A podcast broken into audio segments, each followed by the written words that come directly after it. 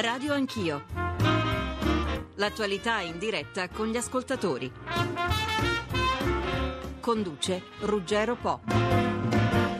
Sono sempre più raffinate le tecniche di spionaggio elettronico che permettono a chiunque, per qualsivoglia motivo, di entrare nel nostro quotidiano. Un tempo non troppo lontano erano oscuri funzionari armati di cuffie e registratori che ascoltavano le telefonate dei cittadini dalle centrali di polizia. Oggi basta molto meno per sapere molto di più. Se c'era bisogno di conferme, ce le date qualche settimana fa Edward Snowden, il giovane ex funzionario dei servizi americani. L'NSA, l'Agenzia Nazionale per la Sicurezza, traccia ogni giorno milioni di contatti che coinvolgono, a partire dai cittadini americani, l'intera popolazione mondiale. Telefonate, mail, sms, senza che a giustificare le intrusioni vi sia alcuna ipotesi di reato. E presto, se già non accade, nei file che ci riguardano entrerà anche il nostro profilo genetico. Ed è sempre la stessa talpa la fonte di, della nuova inchiesta che l'inglese Guardian pubblica in concomitanza con l'arrivo nel Regno Unito dei grandi del mondo. In occasione occasione del precedente G20, come abbiamo sentito poco fa anche nel nostro GR, in occasione del precedente G20, dicevo di quattro anni fa a Londra, i servizi di Sua Maestà aprirono falsi internet caffè per intromettersi nelle comunicazioni delle diverse delegazioni. Saluto il garante per la privacy, Antonello Soro. Buongiorno Presidente. Buongiorno, buongiorno. Saluto il garante europeo per la protezione dei dati, Giovanni Buttarelli. Buongiorno anche a lei, Presidente. Buongiorno. Presidente Soro, un tempo si diceva taci il nemico ti ascolta, anche se oggi chi ti spia lo fa o dice di farlo per amicizia, per proteggerti le cose sono cambiate di poco. Sì, in qualche modo sono cambiate di poco, per altri aspetti sono cambiate tantissimo e credo che questa vicenda eh, esplosa negli Stati Uniti, ma in qualche modo esplosa nel mondo, dia l'idea, apre una finestra sulle nuove forme di, di, di, organizzazione dei rapporti fra gli Stati, di, della cosiddetta guerra cibernetica, dello spinaggio globale, ma in fondo apre una discussione, io la, met, la vedo così, sulla privacy, così come avviene in ogni parte del mondo, questa discussione incrocia i nuovi caratteri della stessa libertà, eh, le modificazioni della libertà nella società digitale la nostra vita è sempre più uno scambio di informazioni ininterrotto, uno scambio di, di, dati, un flusso di dati attraverso il telefono, attraverso un computer, per questo quando si mettono in discussione le informazioni personali si mette in discussione la nostra vita, la nostra libertà. E questa vicenda andrebbe letta in questi termini, la lotta contro il terrorismo porta un governo, un governo democratico come quello degli Stati Uniti ad accendere riflettori, una sorveglianza globale nei confronti di tutti i suoi cittadini, eh, in fondo di tutti i cittadini del mondo che parlano con i cittadini americani, eh, con un atteggiamento assolutamente sproporzionato rispetto agli obiettivi che possono essere colti, eh, col rischio che per proteggere la democrazia ricorrono la compressione delle libertà dei cittadini, certo. eh, mettendo quindi in discussione l'essenza stessa del bene che vogliono proteggere. Ecco perché questa discussione in fondo è davvero una finestra su un, un insieme di problemi che dovremo affrontare con molto più, molto più attenzione, molto più senso critico anche rispetto ai canoni eh, della lettura della nostra libertà fatta in passato. Eh. Sì, ma senta, le rivelazioni che abbiamo avuto adesso, che tanto rumore hanno fatto, quelle di Snowden sul sistema uh, Prisma, eh, fanno pensare quasi alla scoperta dell'acqua calda. Tutto sommato ce l'aspettavamo che eh, questo succedesse. Non si sapeva già tutto quello che ci ha detto Snowden?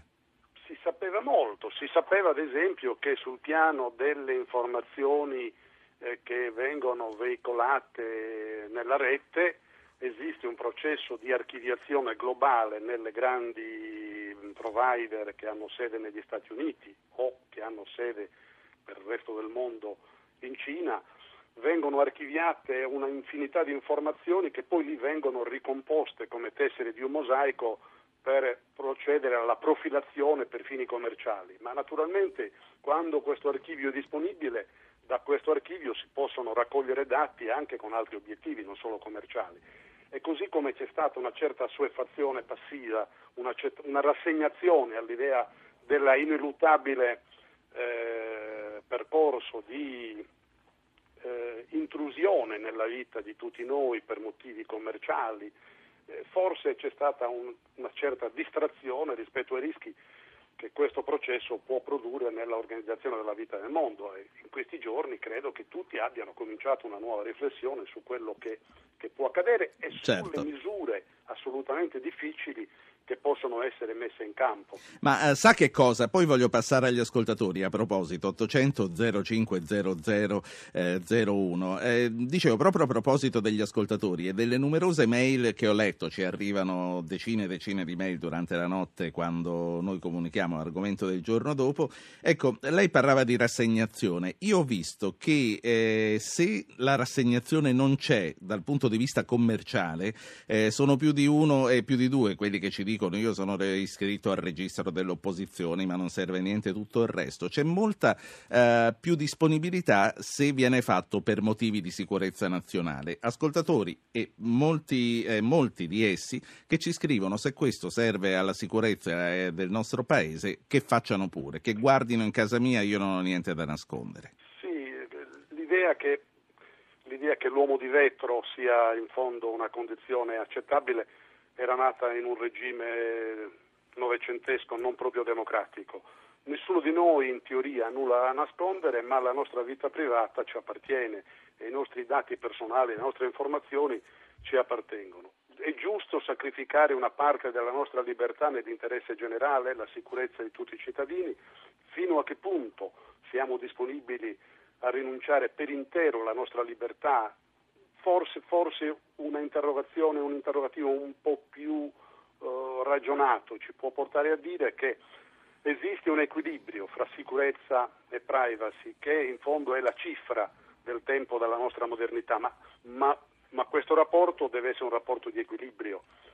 Se noi rinunciamo dovessimo rinunciare per intero alla nostra libertà personale, alla nostra riservatezza, noi non vivremo più in un mondo democratico. Quindi quale sarebbe la ragione per la quale immoleremo, immoleremo la nostra, la nostra uh, libertà individuale? Certo. Eh, penso che chi vive in regimi nei quali le libertà sono meno tutelate abbiano forse oggi apprezzino un po' di più la libertà, ma la libertà evolve, cambia si modifica i caratteri della libertà nella sì. società digitale, non sono più quelli della società tradizionale, quindi dovremmo pensare eh, che anche dentro la lotta al terrorismo occorre trovare una certo. misura.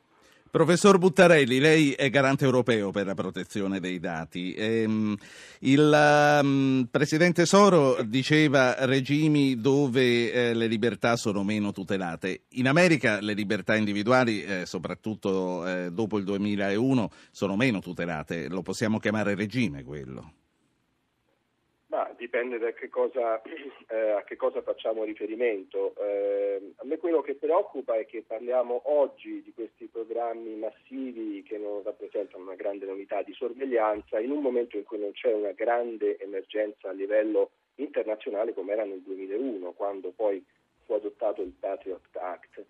E quindi eh, bisogna cercare di guardare a queste eh, problematiche, da un lato senza eh, dire, un facile sensazionalismo, ma anche senza neanche minimizzare. Secondo la Corte europea dei diritti dell'uomo, quindi non è il parere mio del garante europeo o de, di quello italiano, questo tipo di attività sono un'interferenza nei diritti fondamentali e per essere legittime eh, diciamo, devono essere più trasparenti, devono essere proporzionate devono essere temporaneamente limitate nel tempo, invece quello che notiamo è, è la routine.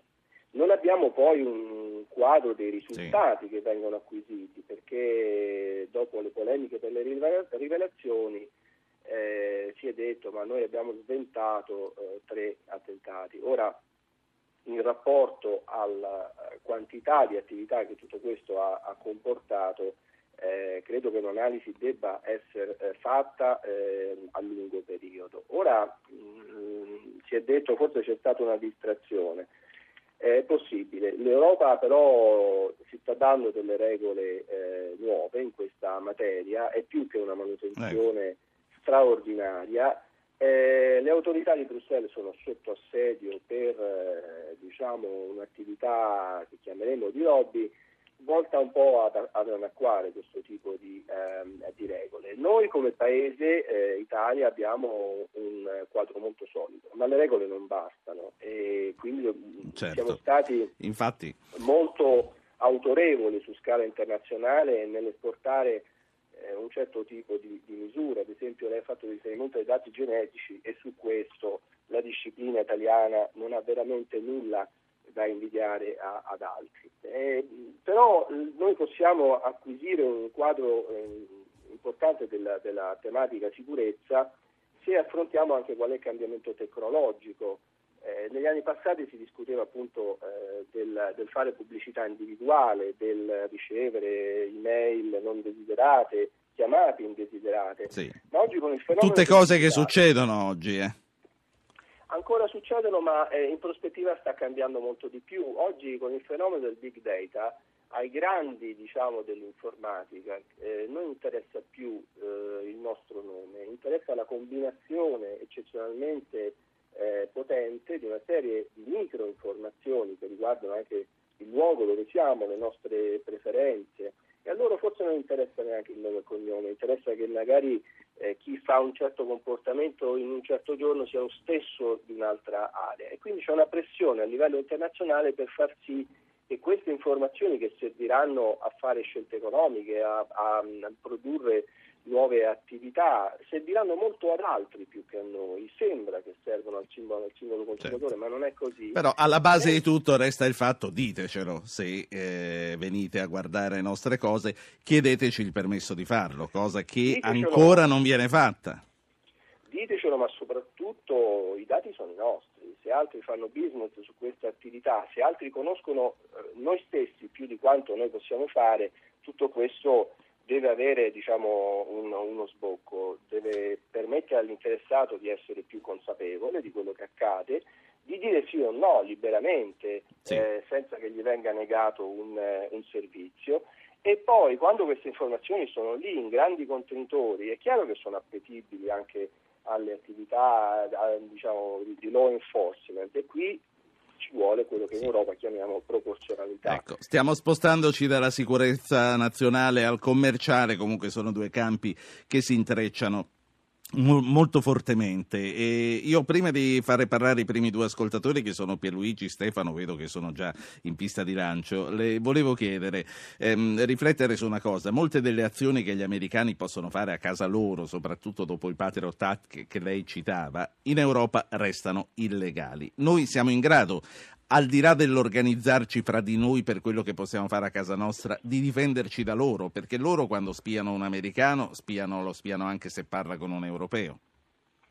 Allora, innanzitutto venerdì scorso c'è stato un vertice ministeriale Europa-USA e eh, diciamo, è stato concordato eh, di istituire un, un punto di, di, riferimento per avere più informazioni. Speriamo che gli europei possano avere più informazioni a ciò che accade dall'altra parte dell'oceano, ma noi abbiamo due strumenti importanti, la Convenzione internazionale sul cybercrime che è stata ratificata anche dagli Stati Uniti, che prevede la proporzionalità quando si va a raccogliere prove eh, in rete attraverso computer eccetera, anche se servono per diciamo, la prevenzione e la repressione di reati comuni. E poi abbiamo l'accordo di Safe Harbor eh, che serve alle imprese commerciali e anche lì c'è il problema della proporzionalità. Quindi noi eh, abbiamo due eh, impegni internazionali che gli Stati Uniti hanno, hanno preso e sono sicuro sì. che nei dialoghi diciamo, questi due temi eh, andranno sul tappeto. La, la signora Merkel ha detto che vuole discutere oggi e domani a Dublino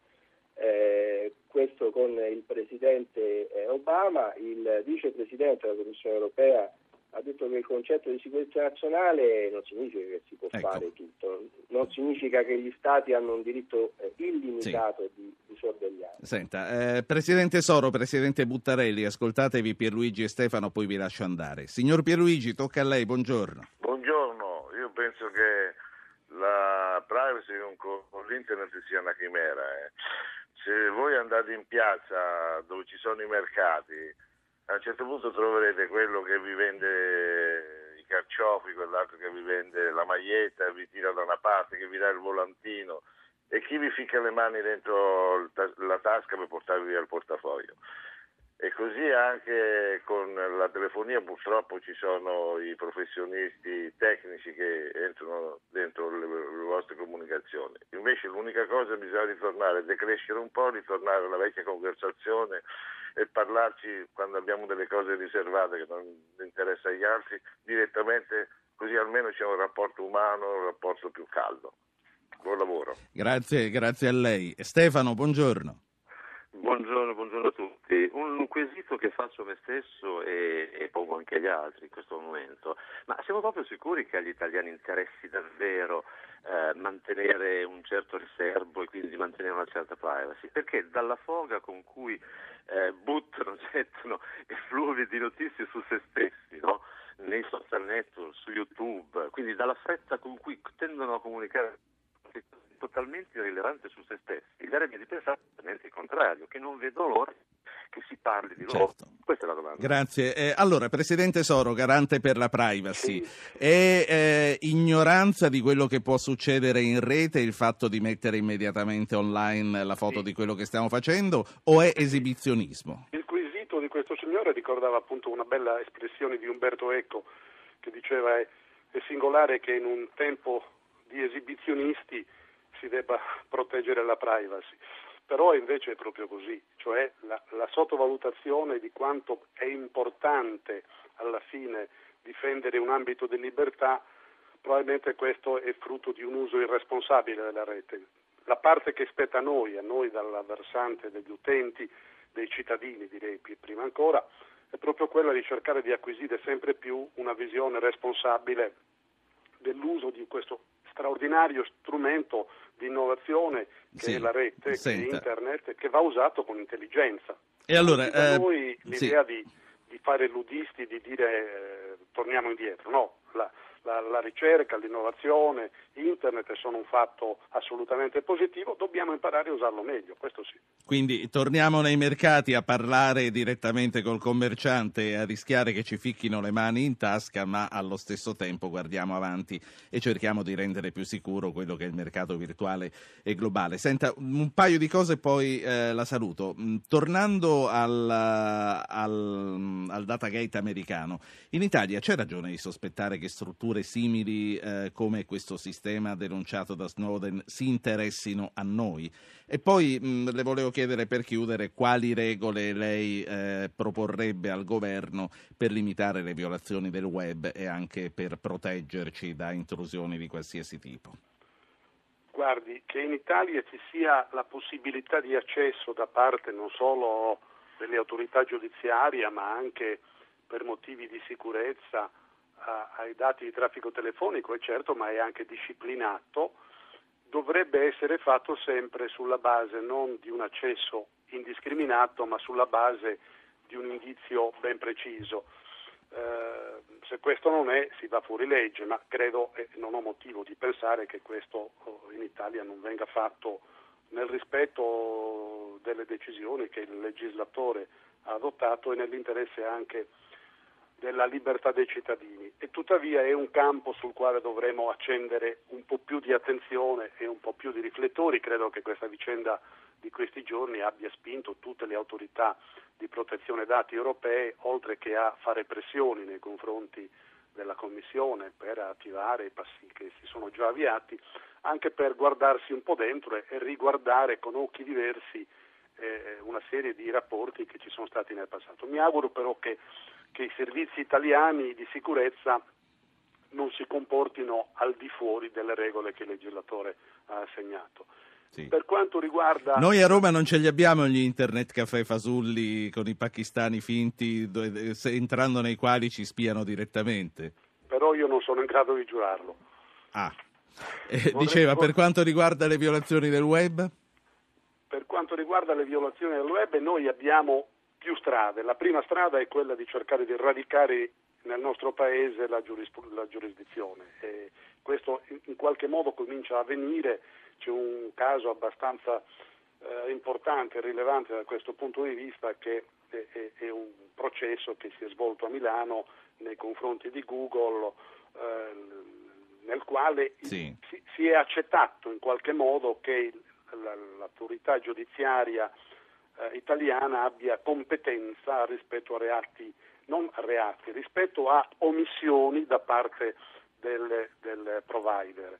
C'è poi un'attività più generale internazionale, il diritto nazionale su, su poteri globali è Certo. naturalmente debole, occorre che da questo punto di vista ci sia uno sviluppo di, di regola che sia tale però da non sacrificare il carattere e il profilo della libertà della rete, che sono due Presidente. aspetti che devono convivere. In molte parti del mondo l'anonimato è un presidio di libertà.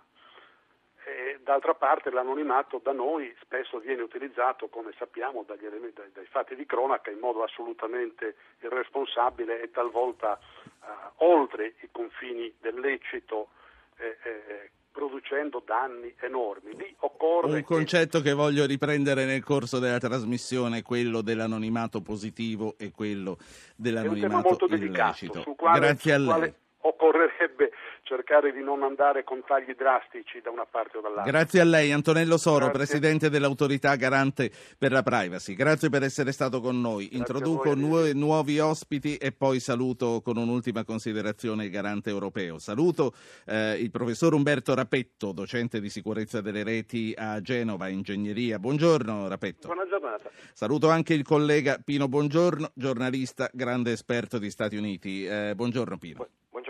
A tutti gli ascoltatori. Ecco, io voglio tornare a Giovanni Buttarelli, che è il garante europeo per la protezione dei dati. Eh, Presidente, la, la notizia dei falsi internet caffè nel 2009 a Londra in occasione del G20 organizzati dai servizi di Sua Maestà, la più scandalizzata o la più fatta sorridere? Ah, io mi auguro che diciamo, anche i nostri servizi siano in grado di vestirsi da pakistani quando, quando serve. Personalmente le regole italiane, se fossero, se saranno, se, se- lo sono rispettate, eh, mi stanno bene in linea di, eh, di principio. Trovo che nel momento eh, opportuno i servizi debbano avere un accesso immediato, eh, altrimenti che segreti sono di, di servizi. Insomma. Ma eh, il sistema italiano è basato, eh, come diceva ehm, il collega Soro, su un accesso push, cioè loro entrano e, e attraverso delle convenzioni che sono oggetto di supervisione possono avere anche dei dati riguardanti il nostro consumo di energia elettrica, le nostre eh, situazioni all'anagrafe tributaria, ma sono accessi riservati eh, a, a specifiche eh, posizioni. Il problema eh, che emerge dal- dall'esempio americano invece Sì. è un discorso di obbligo di versamento all'amministrazione di tutta una serie di, di dati che vengono ad essere studiati attraverso degli algoritmi eh, e si delega all'algoritmo quell'intelligence eh, che invece dovrebbe avere un pizzico in più eh, diciamo di connotato eh, individuale, Sì. umano. Eh, si rischia di delegare troppo alle tecnologie e La- non tutto quello che tecnicamente è fattibile è eh, diciamo eticamente eh, civicamente accettabile. Comunque La- il processo sì. del big data è irreversibile, saremo sempre più interattivi e proprio per questo, proprio perché le tecnologie ci cambieranno ancora di più, si deve investire su consapevolezza, su informazione, noi lasceremo sempre più tracce ovunque, ma ne soffriamo mentre siamo disattenti quando le lasciamo, ne soffriamo quando poi c'è una ricaduta, quando il datore di lavoro a distanza di anni eh, accede a una vecchia foto fatta a una festa Sì. di amici o quando non riusciamo a cancellare Certo. alcune informazioni in rete che vengono da eh, un equivoco. Quindi attenti prima di metterli perché eh, potrebbero rimanere troppo a lungo e potremmo non essere Bisogna- capaci di farle sparire. Grazie professor Buttarelli. Giovanni Buttarelli è il garante europeo per la protezione dei dati. Grazie anche a lei per essere stato con Grazie noi in diretta questa mattina. Umberto Rapetto, fino a che punto siamo complici di chi ci spia? Siamo sempre noi ad aprirgli la porta di casa. Sicuramente siamo molto determinati nel rendere pubblica qualunque cosa ci possa riguardare. E i social network sono una bacheca straordinaria per poter esporre anche a chi non ha interesse qualunque momento della nostra giornata, le nostre relazioni, quel che facciamo, quel che pensiamo. E addirittura le opinioni che dovrebbero rimanere forse un pochino più intime perché rischiose, tutto sommato sono destinate a rimanere inchiodate in questa bacheca, in questo tazebao virtuale usque ad mortem e quindi rimarranno per sempre perché i siti su cui noi andiamo a giocherellare nel nostro tempo libero purtroppo hanno memoria lunga e non cancellano mai nulla. Pino Buongiorno, il cittadino americano è più rassegnato di noi a cedere parte della propria sovranità individuale in cambio di maggiore sicurezza? Beh, eh, um, se si leggono i sondaggi sì, nel senso che eh, la maggioranza, diciamo il 57% degli americani sostiene eh, che in nome della sicurezza nazionale è, è bene anche rinunciare un po' di privacy e un po' di democrazia.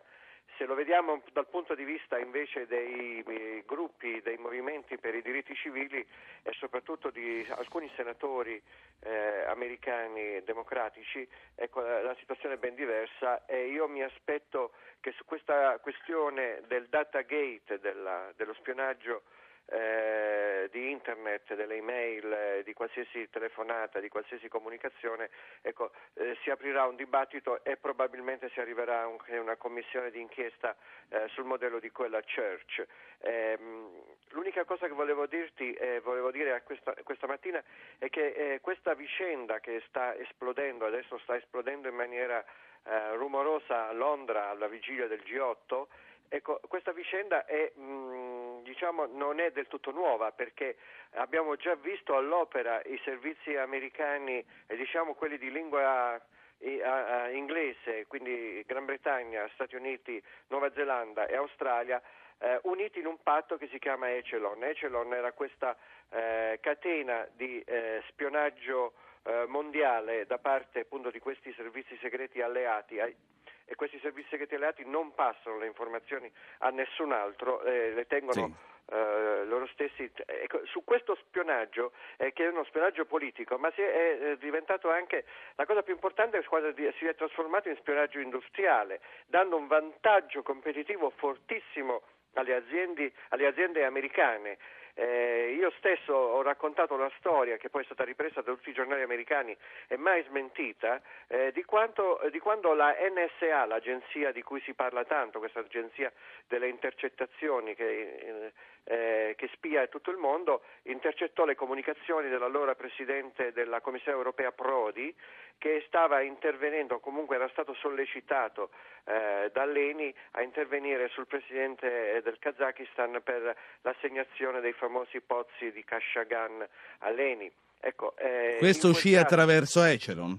Echelon lo intercettò mentre lui era a, a, a, in Libano intercettò le Echelon fu in grado di selezionare questa telefonata, di sapere di che era importante. in tempo reale all'allora segretario di Stato che era Colin Powell e Colin Powell intervenne immediatamente, prima ancora che Prodi telefonasse, anzi si, si pare che Prodi non abbia mai, più, non abbia mai telefonato a Nazarbayev, però pa- Powell telefonò immediatamente a Nazarbayev, il quale eh, si lamentò poi con, eh, con, gli, eh, con gli, americani sì. per questa intromissione e disse noi andiamo avanti con la nostra scelta e Leni vinse. Ecco, però questo dava, sì. diceva lungo già nel 2000 su questa rete certo. mondiale di spionaggio. Sono, sono già passati 13 anni e pensiamo che non siano stati con le mani in mano. Ci sono 50 secondi di pubblicità, ripartiamo con voi e con gli ascoltatori. Andrea da Nizza Monferrato, buongiorno. Buongiorno Ruggero, buongiorno ai suoi ospiti. Il microfono è suo, sì. Secondo me l'unico luogo riservato rimane il bagno, ma se controllano eh... il consumo dell'acqua capiscono se ti lavi o no. È dai tempi della guerra fredda che si sono sviluppati tutti quei sistemi di spionaggio che poi si sono evoluti con le nuove tecnologie.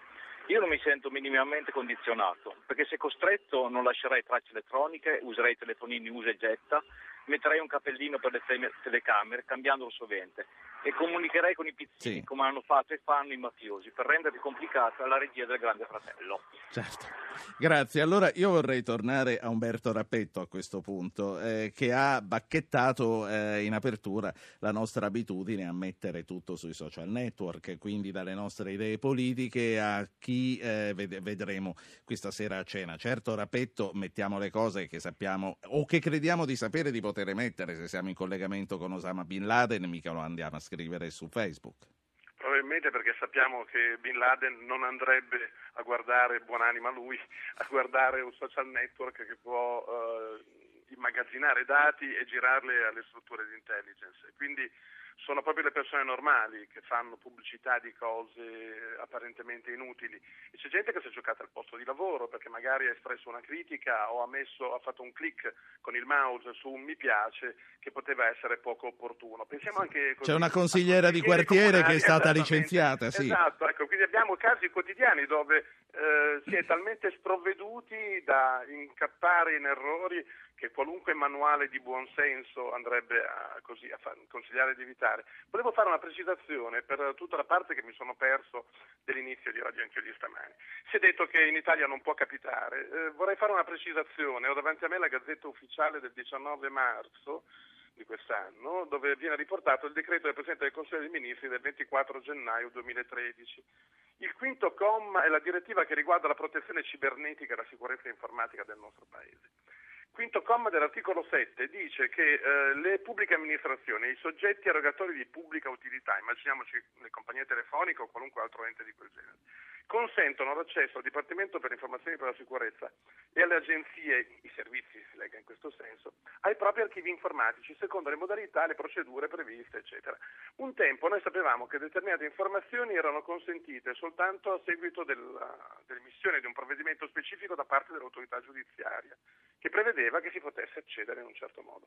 Le cose stanno cambiando e naturalmente ci saranno regole e quant'altro, però non stupiamoci se un domani qualcun altro dirà non succede solo nella Persi d'Albione, ma capita anche da altre parti. È una breve notazione, ecco, solo perché probabilmente è sfuggito quel quinto comma, il provvedimento io lo conosco benino e eh, vale la pena rammentare che determinate possibilità di accesso eh, che non viene fatto certo manualmente, prima il dottor Buttarelli parlava che ci deve essere un pizzico di individualità nell'esecuzione di certe attività, no? ci si, si adoperano software, si adoperano programmi più o meno aggressivi, più o meno capaci di intervenire. Un'ultima cosa, eh, ci preoccupiamo che venga fatto dagli italiani. Teniamo conto che il mondo ormai interconnesso non conosce più confini. La realtà è transnazionale, sì. si va certo. in pratica ad intervenire dove si vuole, basta avere l'accesso a quelli che sono i gangli del tessuto connettivo mondiale per poter curiosare certo. ovunque, dovunque, da parte di chiunque. Un, un altro ascoltatore dalla Spezia, Filippo, buongiorno. Buongiorno, premetto che non ho sentito la trasmissione finora perché sono per strada sì. Eh, eh, allora facciamo capire a chi ci ascolta che lei sta parlando perché ci ha mandato una mail sì, ieri sì, sera dopo aver ricevuto Pensavo il programma di, di oggi. ascoltare la radio. Pensava che l'avremmo ignorata come sempre. Dica. No, no, anzi. allora. Niente, eh, volevo semplicemente dire da cittadino che eh, è persona onesta che penso di essere eh, che io non ho nulla in contrario affinché vengano controllati tutti i dati che mi riguardano, le telefonate, il conto in banca, questo e quell'altro, perché non ho nulla da nascondere, come probabilmente qualche miliardo di persone sulla faccia della Terra. È l'eventuale uso improprio delle informazioni che eh, mi riguardano che deve essere controllato, ma per quanto mi riguarda, riguarda me e presumo qualsiasi altra persona che non ha nulla da nascondere, eh, non vedo dove sia il problema. Ben venga il controllo. Grazie, grazie Filippo. Pino, buongiorno. È un po' quello che dicevo eh, nella prima domanda che ti ho fatto. Non ho nulla da nascondere, venite pure a guardare in casa mia. Ma questo è soltanto un aspetto, perché poi quando eh, il problema è, è, è sempre l'abuso. Eh, eh, il professor Rapetto dice una cosa vera, dice eh, che per esempio in America per poter avere accesso a questi dati ci vuole sempre un ordine di questa corte eh, super segreta che però c'è ed è sempre una corte. Eh, da noi invece l'accesso, anche in base a una direttiva europea del 2006, è automatico, nel senso che le compagnie telefoniche devono conservare per eh, 24 mesi i, i, i, i, tabulati telefonici e per 12 mesi eh, quelli di email data scambio di dati. E qui non c'è nessuna corte, quindi siamo anche a una situazione peggiore, se possibile, in Europa e in Italia, soprattutto dopo l'ultima anche direttiva del governo. Quindi il problema è eh, raccogliere questi dati a, fo- a fini terroristici, ha un senso, se poi ci sono abusi ha un altro senso e gli abusi ci sono sempre, noi l'abbiamo visto in questa storia. Voi ricordate l'FBI che spiava che entrava nelle stanze d'albergo di Martin Luther King, ricordate il Watergate eh, ai tempi di Nixon. Ecco, ci sono sempre stati, c'è soprattutto un abuso che si chiama spionaggio economico e questo è secondo me il più grave di tutti perché dà certo. un vantaggio a chi ha questi strumenti, a chi ha questi mezzi. Eh, ai tempi di Echelon, di cui ho parlato prima, quindi questa catena di spionaggio internazionale eh, di lingua inglese che parte dagli Stati Uniti e, e, poi arriva in Europa con la Gran Bretagna e si estende poi alla, all'Australia, alla Nuova Zelanda. Ecco, ai tempi di Echelon il Parlamento europeo fece un documento di denuncia perché Echelon dà un vantaggio certo. enorme alle imprese americane rispetto a quelle europee. Ecco, e quindi siamo sempre lì, è un problema di, eh, di sì. abuso, di come utilizzi questi dati. Allora, se tu li utilizzi per scoprire la cellula islamica, ben venga, e eh, pare che alcuni complotti sono stati effettivamente scoperti attraverso l'uso di questi dati, ma se tu utilizzi questo per spiare il tuo avversario politico, per spiare il tuo senatore, ecco, io ho intervistato quando ero corrispondente negli Stati Uniti, intervistato un ex membro della NSA, il quale mi raccontava candidamente, l'ho pure scritto su Panorama, che intercettavano addirittura il Papa, loro sapevano tutto del Papa, perché basta qualsiasi analista che dice voglio sentire in questo momento quello che succede in Vaticano e vanno col satellite sul Vaticano, l'abbiamo visto anche nei film, allora, e non è un film, fatemi, è una realtà. Sì. Fatemi introdurre un altro ospite, Andrea Margelletti, presidente Centro Studi Internazionali. Margelletti, buongiorno. Buongiorno a voi, naturalmente grazie per l'ospitalità e un saluto ai vostri ascoltatori. Fino a che punto, Margelletti, la sicurezza nazionale giustifica le intrusioni nella nostra sfera privata? Finché noi stessi non cediamo alla tentazione di, di rischiare di diventare quello che non dovremmo diventare, cioè i nostri avversari. Eh, scendere a patti con eh, quello che è il nostro fondamento, cioè la democrazia. Ma è ammissibile, senza alcuna ipotesi di reato, ascoltare, spiare, intromettersi, cercare di avere informazioni su un cittadino qualsiasi? E diventa molto difficile perché in alcuni stati il potere della leadership, eh, stati naturalmente democratici, il potere, il potere della leadership è fortissima e altrettanto sono forti le, le capacità che hai a disposizione per eh, proteggere il tuo paese. E la tentazione di sentirsi Dio può diventare veramente eh, potentissima. Professore, lei come si spiega che nonostante questi programmi attentati anche gravi, e cito Boston solo per citare uno degli ultimi, si continuano a ripetere? Beh, innanzitutto diciamo che il terrorismo è una vicenda endemica che dall'11 settembre del 2001 ad oggi i servizi di intelligence occidentali sono riusciti a sventare una marea enorme di attentati proprio grazie alle loro attività di, di informazioni. Dall'altra parte è impossibile immaginare una sicurezza al 100% e soprattutto immaginare di riuscire a trovare e affermare ogni complotto, soprattutto come quello di Boston, in realtà che nascono a livello, tra virgolette, diciamo, casalingo. Lo spionaggio è un campo che si è sempre definito tra il lecito e l'illecito. E fino a che punto si può pensare di ipotizzare una regolamentazione che difenda la sfera privata dei cittadini e che allo stesso tempo protegga la sicurezza di un paese? Beh, ciascuna nazione ha il suo punto di vista su quali sono i limiti della propria democrazia. Immaginare una, eh, diciamo una legge globale da questo punto di vista diventa impossibile assolutamente. Ma in un mondo sempre più globalizzato sarà inevitabile, Beh, quindi questa impossibilità dovrà avere una soluzione a un certo punto. Ma direi proprio di no, proprio perché le attività di intelligence invece sono qualcosa che riguardano proprio l'animo di una singola nazione e un mondo globalizzato offre eh, eh, ai servizi di intelligence certamente molte più eh, sfide ma altrettante opportunità. Eh, professor Margelletti, oggi i capi eh, del G8 si troveranno in Irlanda del Nord per una due giorni e su questo summit piove dal Guardian la notizia che nel 2009, quattro anni fa, sempre nel Regno Unito, eh, ci fu una grande operazione di spionaggio con degli internet point finti per spiare le mail, per spiare le conversazioni delle delegazioni dei vari paesi. Tutto regolare, detto fra virgolette, o c'è un qualcosa in più?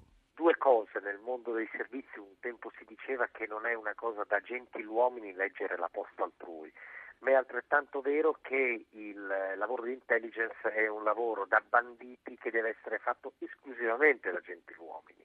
Bene hanno fatto gli inglesi, eh, quello l'operazione di spionaggio fatta, fatta bene, se per loro è riuscita, proprio perché uno dei, del, uno dei compiti fondamentali dei servizi segreti è quello di fornire al proprio decisore quanti più opzioni e valutazioni possibili.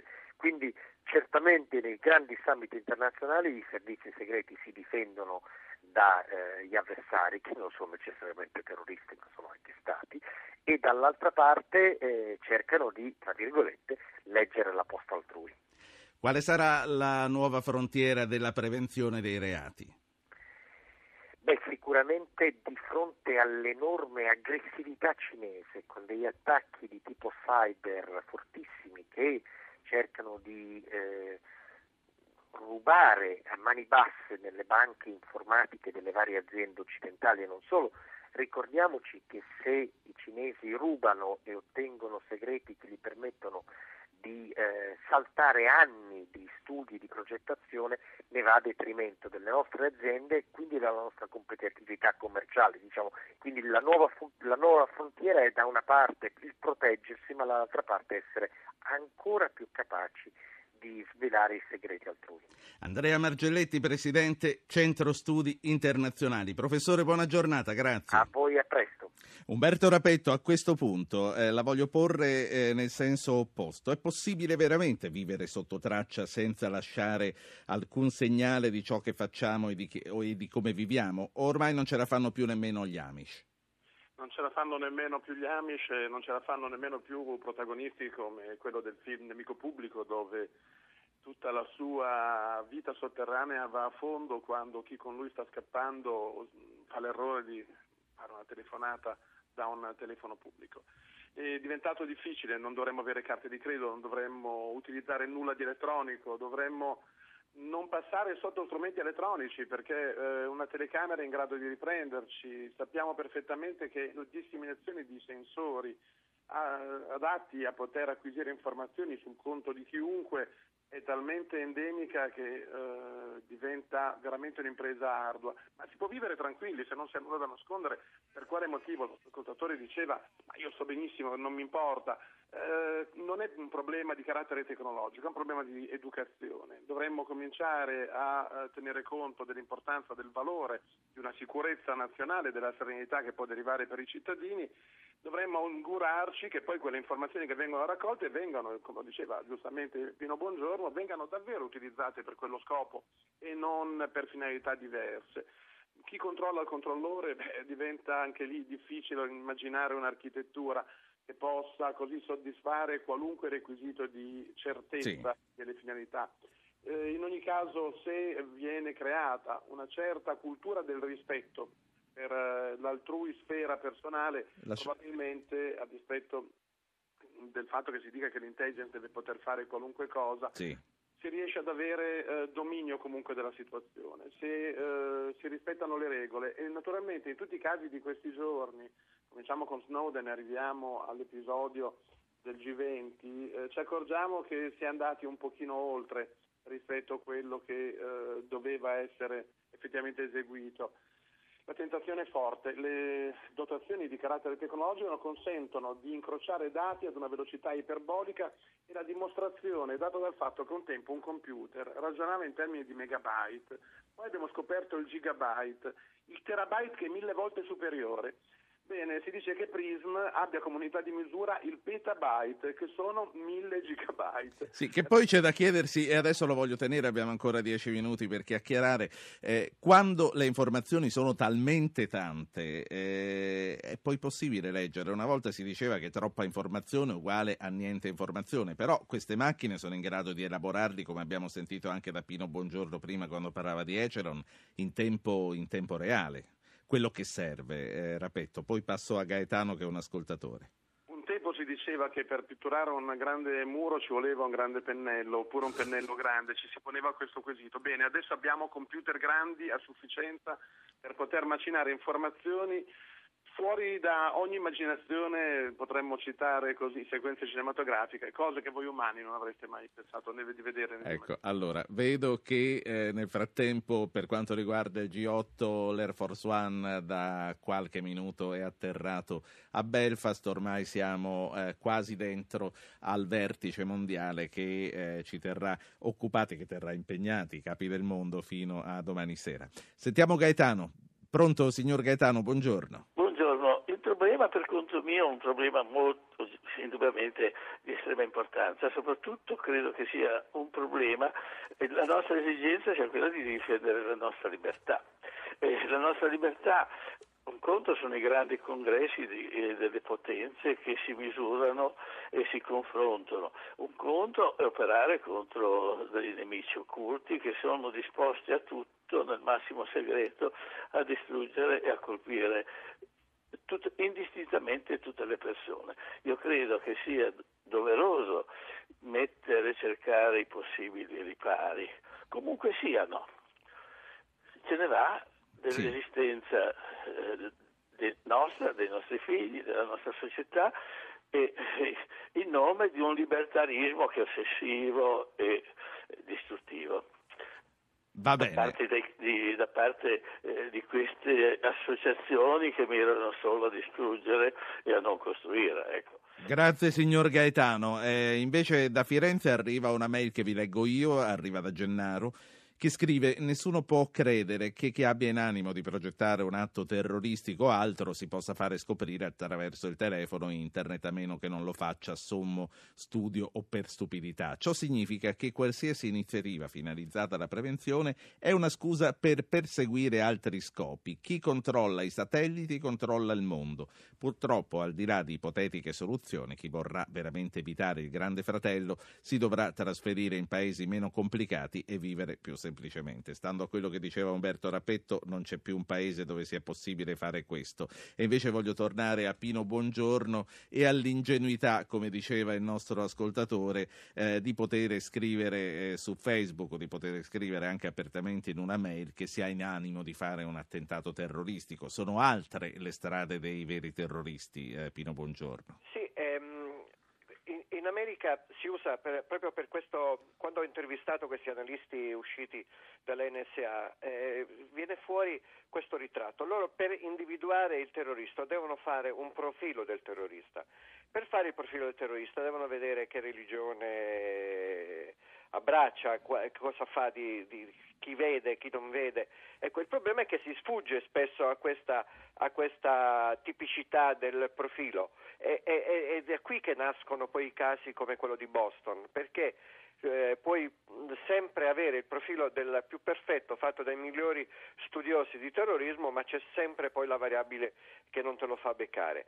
Ora, ehm, a me la cosa che preoccupa, e preoccupa come cittadino europeo italiano, è che eh, questo programma americano, Prisma, Nucleon, adesso ogni giorno viene fuori una sigla di un eh, pro- programma top secret, ne vedremo sempre di più perché Snowden ha fatto sapere che ha moltissimi documenti. Ecco, tutte queste cose hanno provocato all'interno eh, della stessa amministrazione americana dei grandi battibecchi. Eh, il, l'attuale eh, candidato di Obama all'FBI, che era all'epoca eh, numero due al Dipartimento della Giustizia, ha minacciato di dimettersi anche assieme al capo della NSA sì. perché gli erano stati de- dati degli ordini che andavano ben oltre eh, le leggi Ecco perché dico che quello che, eh, che Certo. in questo momento conta è la supervisione e il monitoraggio di questi programmi, perché altrimenti l'abuso è facilissimo. Umberto Rapetto, il prossimo passo è la schedatura genetica, almeno che non sia già stato fatto questo passo. È economicamente sostenibile archiviare l'impronta genetica di ognuno di noi? Non è impossibile, diciamo che è sicuramente oneroso, deve essere fatto con eh, grande capacità organizzativa, perché il problema non è acquisire il DNA, il problema è conservarlo con eh, la dovuta sicurezza, con l'adozione di tutte quelle cautele, quelle precauzioni che sono indispensabili per evitare che quell'informazione poi venga utilizzata a sproposito o in maniera addirittura dolosa a scapito poi di quella che è l'integrità penale del soggetto che magari si vede eh, etichettato come reo di una condotta, di un comportamento che invece non ha portato a termine.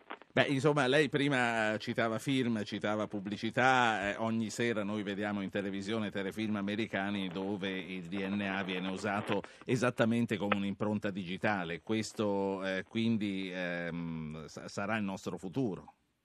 Sicuramente è il futuro e naturalmente sarà necessario educare gli investigatori, educare i tecnici e poi soprattutto dare un messaggio di forte sensibilizzazione a tutti quelli che decidono, quindi parliamo della parte più alta del, del singolo paese, ma soprattutto indirizzato verso i cittadini che abbiano maggiore consapevolezza. Il problema dell'educazione, della sensibilità, dell'attenzione rimane eh, focale. Se il cittadino ha coscienza di quello che accade, non deve fatto nulla. Ehm, Pino Buongiorno, il famoso chip sottopelle che è tornato di moda qualche, qualche mese fa eh, per quanto riguarda la politica italiana, dicendo che in America ormai lo fanno già sistematicamente. Resta confinato alla fantascienza o sarà un prossimo passaggio? Eh, Che cosa fanno gli americani in quanto a questo? Ma, eh, c'è molta resistenza anche all'interno eh, delle- degli stessi decisori politici al Senato americano su questo, su questo tipo di tecnologie, c'è molta resistenza. Quello che vi dico è che secondo me si va verso un maggiore monitoraggio di questi programmi perché eh, il- quello che sta succedendo negli Stati Uniti, nel Senato americano, è sì una eh, presa di coscienza, eh, tutti dicono sì lo sapevamo, lo sapevamo, però poi ci sarà sempre qualcuno che sta dicendo eh, lo sapevate, però ecco i documenti che dimostrano che c'era dibattito tra gli stessi eh, dirigenti dei servizi segreti americani sulla opportunità o meno di andare di fare quel passo oltre. Ora il passo eh, in avanti è stato fatto. Quando si spia al G20, poi non bisogna lamentarsi se tu vai in Cina e ti rubano le informazioni dal BlackBerry. Ci sono state prese di distanza americane e inglesi contro eh, questo modo di fare dei cinesi, anche dei russi. Però se poi spii le conversazioni del loro presidente Medvedev che comunica con, Wash- con Mosca e quindi con Putin quello che è- sono i risultati del G20, poi non ti devi aspettare che ti succeda anche a te eh, e non ti puoi lamentare perché poi la, la cosa che dobbiamo ricordare è che quando si è parlato di attacchi cinesi, io me ne sono occupato anche a lungo, è vero che ci sono questi attacchi, è vero che l'armata rossa è eh, scagliata e ha un'offensiva contro eh, il resto del mondo e anche, anche l'Italia è stata presa presa di mira. Però no, dimentichiamoci che noi facciamo altrettanto, che Sì. gli Stati Uniti fanno altrettanto nei confronti della Cina. Ecco. quindi è, è un gioco che spesso non è Mi- a, a- a somma zero. ecco. Mi rimane, mi rimane un minuto. Allora, tu prima eh, dicevi Snowden continuerà a parlare fino a che eh, non gli metteranno le mani addosso. Innanzitutto, secondo te sarà facile catturare eh, Snowden dopo che ha fatto queste dichiarazioni? E quest'ultima dichiarazione, quella di cui stavi parlando adesso, cioè quella degli internet caffè per spiare delegazioni, potrebbe essere in grado di provocare un incidente nazionale, internazionale, scusa, proprio adesso che si stanno trovando eh, di nuovo nel Regno Unito? Certamente non comincia bene questo G8 per, per Obama. Obama si troverà ad affrontare, eh, quando vedrà eh, Putin, eh, gli ricorderà probabilmente Putin di quello che sta venendo fuori sulla stampa eh, inglese, quindi proprio nello stesso giorno in cui comincia il G8. E questo non è, non è manco- neanche stato scelto a caso, eh, questa coincidenza proprio per mettere in difficoltà. Eh, eh, io vorrei vedere la faccia che farà Cameron quando gli diranno adesso ti stanno portando le intercettazioni delle cose che ci siamo detti ieri sera al bar. Eh, eh, questo è, comincia male, comincia questo. Per quanto riguarda Snowden, la caccia è, è, è a tutto campo. Sì. Eh, io ho letto un'intervista che lui ha dato Senti, al eh, ti, devo, ti, devo, salutare, rimandiamo questa previsione alla prossima volta. Rapetto, un sì o un no, lo prenderanno Snowden? Lo prenderanno, lo prenderanno. A domani.